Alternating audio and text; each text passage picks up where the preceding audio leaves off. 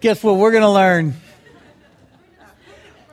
Thought I need something catchy so they'll remember that. Don't worry, there's one for every Sunday. Yeah. Hey, speaking of fruit, what did the mama melon say to the two teenage melons? I don't know what. You can't elope. Oh. Hey, what's brown and hairy and wears sunglasses? No, a coconut on vacation. I told you no heckling. Security. Why did the man in the orange juice factory lose his job? He couldn't concentrate. Oh, man. Well, here we are. They don't get any better than that.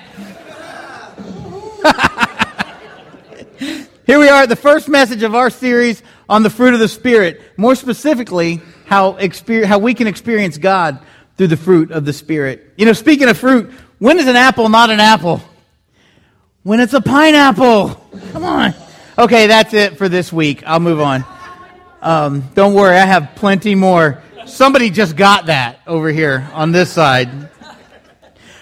I want to tell you guys over the course of the next eight weeks how we can experience God through the fruit of the Spirit. I've, I've summed up this whole series into one word, though. It's quite simple. The word is produce. See it? Right there. The word is produce. You see, the fruit themselves are produce, but as Christians, when we apply the fruit of the Spirit to our lives, we will or should produce. You'll get that later. You'll be sitting at lunch and you'll go, produce. Now I got it. Here's the thing. As we talk about, tough crowd this morning. As we talk about fruit and the fruit of the Spirit, I want you to go ahead and turn in your Bibles to Galatians chapter 5. Just kind of hold that place. We're going to get there in a minute. I have to build up to Galatians 5. Have you ever noticed the Bible uses the singular term fruit when it's talking about the fruit of the Spirit? Like they're all one. It, it's kind of a package plan. They're all dependent on one another for completion. When Paul wrote to the Galatians, he told them to walk in the Spirit and the fruit would be evident in their lives. And maybe this will help you understand what I'm getting at here. Think of a fruit salad, okay? There's, there's separate fruits represented. Each one is delicious in its own right. But when you mix them together, you let the juices run together, this, this just little party of, of mingling flavors burst into your taste buds. It's like a little party in your mouth with a good fruit salad. You get the crunch of a grape, and it's enhanced by the softness of a banana, whose subtle flavor is brought to life by the strawberry sweetness that's in a good fruit salad. It's in that similar way, each fruit of the Spirit works with the others to create one sweet, tangy, juicy, spirit filled life. Filled with, say them with me if you know them, love, joy, peace, patience, kindness, goodness, faithfulness, gentleness, and self control. And that's why we have that song, because only about half of you could say them. So, at the end of the month, you're going to know every one of them for sure, because that song is going to be stuck in your head. As we get ready for this, will you pray with me? Father God, I thank you. I thank you that you have provided something for us that's tangible, that we can wrap our minds around, that we can apply to our lives. I thank you for your word. I thank you for men like Paul who, who lived it and who, who wrote about it and who left these examples.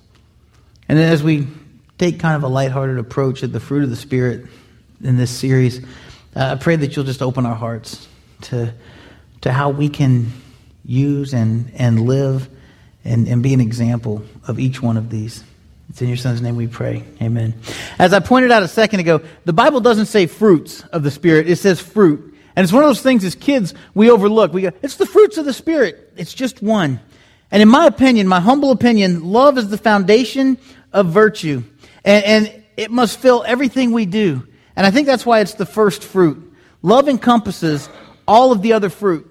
Because when we love each other, when we love with the heart of God, we will produce all the other fruit in our lives. We will, we will have that, you know, solid fruit stand, if you will. I was kidding. That was the last one. Uh, man, they're not laughing today. Go back to your regular job of preaching. Got it. Before we get to Galatians 5. really?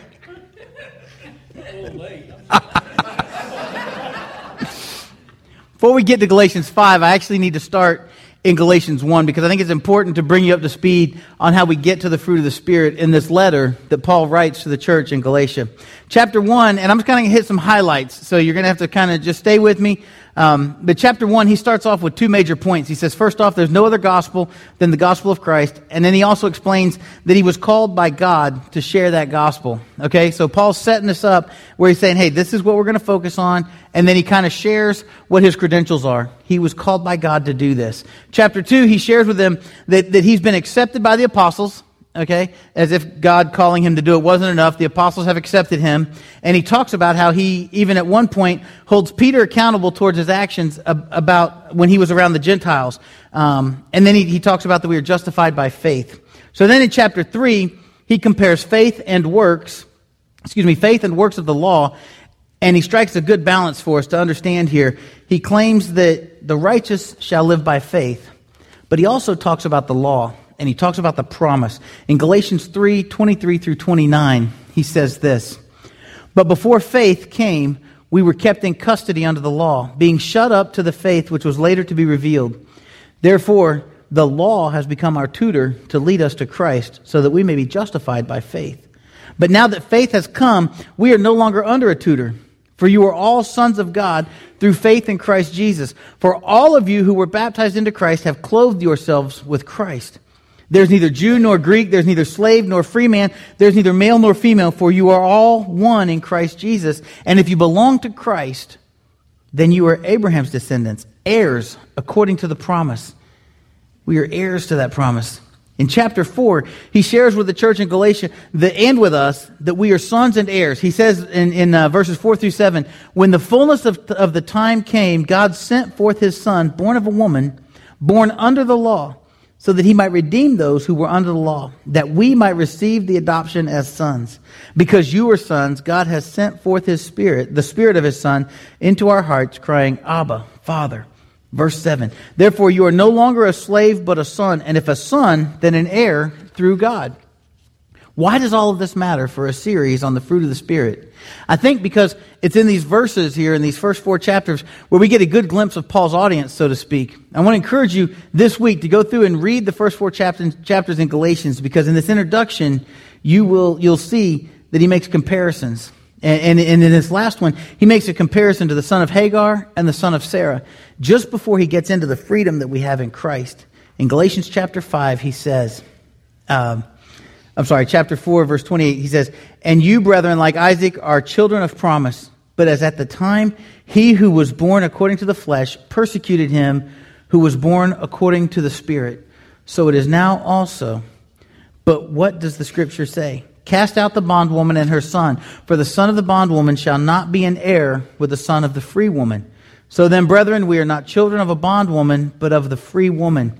With that statement, he goes into Galatians chapter 5 with that, that claim of freedom. He goes into Galatians chapter 5, and this is where we're going to spend the next eight weeks. We're going to start with the understanding that Christ has set us free from our sins, but there are still things we must do in applying the fruit of the Spirit to our daily lives. You see, everything in this letter to the church in Galatia has been setting them up to receive this word about the fruit of the Spirit. And basically, what Paul is saying here is in order to continue being an heir, in order to live by faith, in order to hold others accountable, in order to not be swayed by another gospel, or and not to be uh, to change your mind because of another teaching or because of another false religion, we must keep in step with the Spirit. Well, it's easy for Paul to say, but how do we do that? We're going to look at Galatians chapter 5, starting with verse 16. But I say, walk by the Spirit, and you will not carry out the desire of the flesh. For the flesh sets its desire against the spirit, and the spirit against the flesh. These are in opposition to one another, so that you may not do the things that you please. But if you are led by the Spirit, you are not under the law. Now, the deeds of the flesh are evident, which are immorality, impurity, sensuality, idolatry, sorcery, enmities, strife, jealousy, outbursts of anger, disputes, dissensions, factions envying, drunkenness, carousing, and things like these, of which I forewarn you, just as I have forewarned you, that those who practice such things will not inherit the kingdom of God. Verse 22 But the fruit of the Spirit is love, joy, peace, patience, kindness, goodness, faithfulness, gentleness, self control. Against such things there is no law. Now, those who belong to Christ Jesus have crucified the flesh with its passions and desires. If we live by the Spirit, let us also walk by the Spirit. Let us not become boastful, challenging one another, envying one another. I think it's interesting that the first fruit is love. I mean, it has to be love. Love is what brings it all together. Love is the, the foundation for all of it. Paul says, no other gospel. You know what? Ours is a gospel of love. Christ loves us enough that he died for us. He loves us enough that he conquered death and rose from the grave. And he loves us enough that he's preparing a place for us in eternity. And he has, he has set up for us the very foundation and understanding that we need to defeat the desires of our flesh. I read about those in verses 19 and 20 or through 21. It all starts with love though. I discovered something unique when I was studying over this, and, and it came as kind of one of those aha moments for me, if you will. I want to share it with you. You see, whenever we study love, we tend to always look to what is us churchy people like to call the love chapter. Who knows that chapter? Yell it out. Go ahead. 1 Corinthians 13. There's the churchy people. Uh, we, it's what we call it. It's the love chapter. You cannot search, you can't do a reference search on love without the computer coming up to 1 Corinthians 13. It's like the first one. You just type in love, love, 1 Corinthians 13. There it is. Now, my aha moment actually came when I was reading through 1 Corinthians 13, uh, verses 4 through 7. Go ahead and turn there, if you will. Uh, because what I want to share with you is how 1 Corinthians chapter 13, verses 4 through 7, it kind of outlines for us how love works with each of the other fruit of the Spirit. It's almost like it was written this way on purpose. And, and it shows me more, it shows me more time where, where love is at the very center of the gospel message. Now, in keeping with the order and the flow for the fruit of the Spirit, we're going to be rearranging some of the order of the verses with 1 Corinthians 13. So stay with me. We're going to start with verse 6. The strength of love is joy. Okay, so he said love, joy. The strength of love comes from joy because love doesn't, does not rejoice in unrighteousness, but it rejoices with the truth. The, the security of love is peace. Love is not irritable. It's not resentful. It takes no delight in evil. That's verse 5. Look at this. Love does not act, does not act unbecomingly, does not seek its own, is not provoked, does not take into account any wrong suffered. Actually, verse 5 relates to a few of the spirit, the few of the fruits of the spirit that we're going to talk about. Next, we're going to find out the stability of love is long suffering, or as, as we like to call it, patience. That's the one thing you never pray for as a Christian is patience, because then it gets dumped on you and everybody's nodding their heads, so you've done that once or twice. I'm just kidding. We should pray about that. Um, but it's patience. Love suffers long and it's not provoked. We have to keep in mind these verses, four through seven. I'm going to read them all right now. Love is patient. Love is kind. Is not jealous. Love does not brag and is not arrogant. Love does not act unbecomingly. It does not seek its own, is not provoked, does not take into account a wrong suffered, does not rejoice in unrighteousness, but rejoices in the truth and number, verse 7 is one of my favorites because love bears all things, believes all things, hopes all things, endures all things. Do you see this? Uh, for me, this, this little gem of an aha moment called love just jumps out right there. There's no wonder that love is the first of the fruit of the Spirit. The sobriety of love is kindness. Love is not arrogant or rude. Again, verse 5, it doesn't act unbecomingly, it doesn't seek its own. That's, that's what those things are. That's arrogance. The simplicity of love is goodness. The first part of verse 4 and the last part again, love is patient. But the last part of verse 4, love does not brag and is not arrogant. The simplicity of love is goodness. The surety of love is faithfulness. Verse 7, love bears all things, believes all things, hopes all things, endures all things. The selflessness of love is meekness or gentleness. Love does not insist on its own way. Likewise, the self control of love is temperance. Temperance is self control. Love is not irritable, it's not resentful, it's not rude. Love does not act, verse 5 again, does not act unbecomingly, it does not seek its own, it's not provoked, does not take into account a wrong suffered. I love seeing firsthand how Scripture unfolds itself for us to reveal the will of God in our lives. And in this, this instance, it comes back to love. If you want to experience God through love, it's pretty simple. You have to start by taking the love He has for you and developing that love internally for others. No matter who they are, no matter where they are, no matter what they've done to you, no matter what they will do to you, love is more than just the first fruit of the Spirit. Love is the weapon that God chose to conquer all the world. That's how He set it up. I want to put a nice bow on all of this love talk. I want to wrap it up neatly. Go ahead and turn to Matthew chapter 22, verse 37.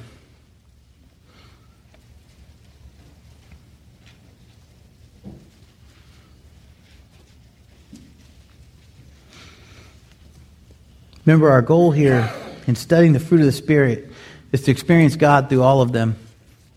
And I think it kind of starts here with this verse in Matthew 22, verse 37. And he said to them, You shall love the Lord your God with all your heart, with all your soul, and with all your mind. We can't overlook also John 13, 35, Jesus saying to his disciples, By this all men will know that you are my disciples, if you have love for one another.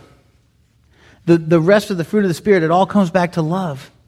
Because when we love, when we take the love that God has for us and we internalize it and we pour that out to everybody else in our homes, in our communities, in our jobs, in our schools, that's when we begin to make a difference. And that's where we are able to show love for one another. When we're showing love, we're going to produce the fruit of the Spirit. You're going to produce the fruit of the Spirit in your life. You're going to produce the fruit of the Spirit in this building and again in our homes and where we go. As we come into our response time today, I hope that you will respond to God in love. Maybe you haven't in the past. Maybe you haven't loved others like God has asked you to love others. Start today. Whether it's an old friend or, or a frenemy or that one coworker that just drives you crazy, I pray that, that your response will be love. We need a lot more love in our world and a lot less condemnation from one another. I want to share something else with you from 1 Corinthians chapter 13 verses 8 through 12. Love never fails. But if there are gifts of prophecy, they will be done away with. If there are tongues, they will cease. If there is knowledge, it will be done away. Do you see that? All these things that we think we need will be done away. We know in part and we prophesy in part, but when the perfect comes, the partial will be done away.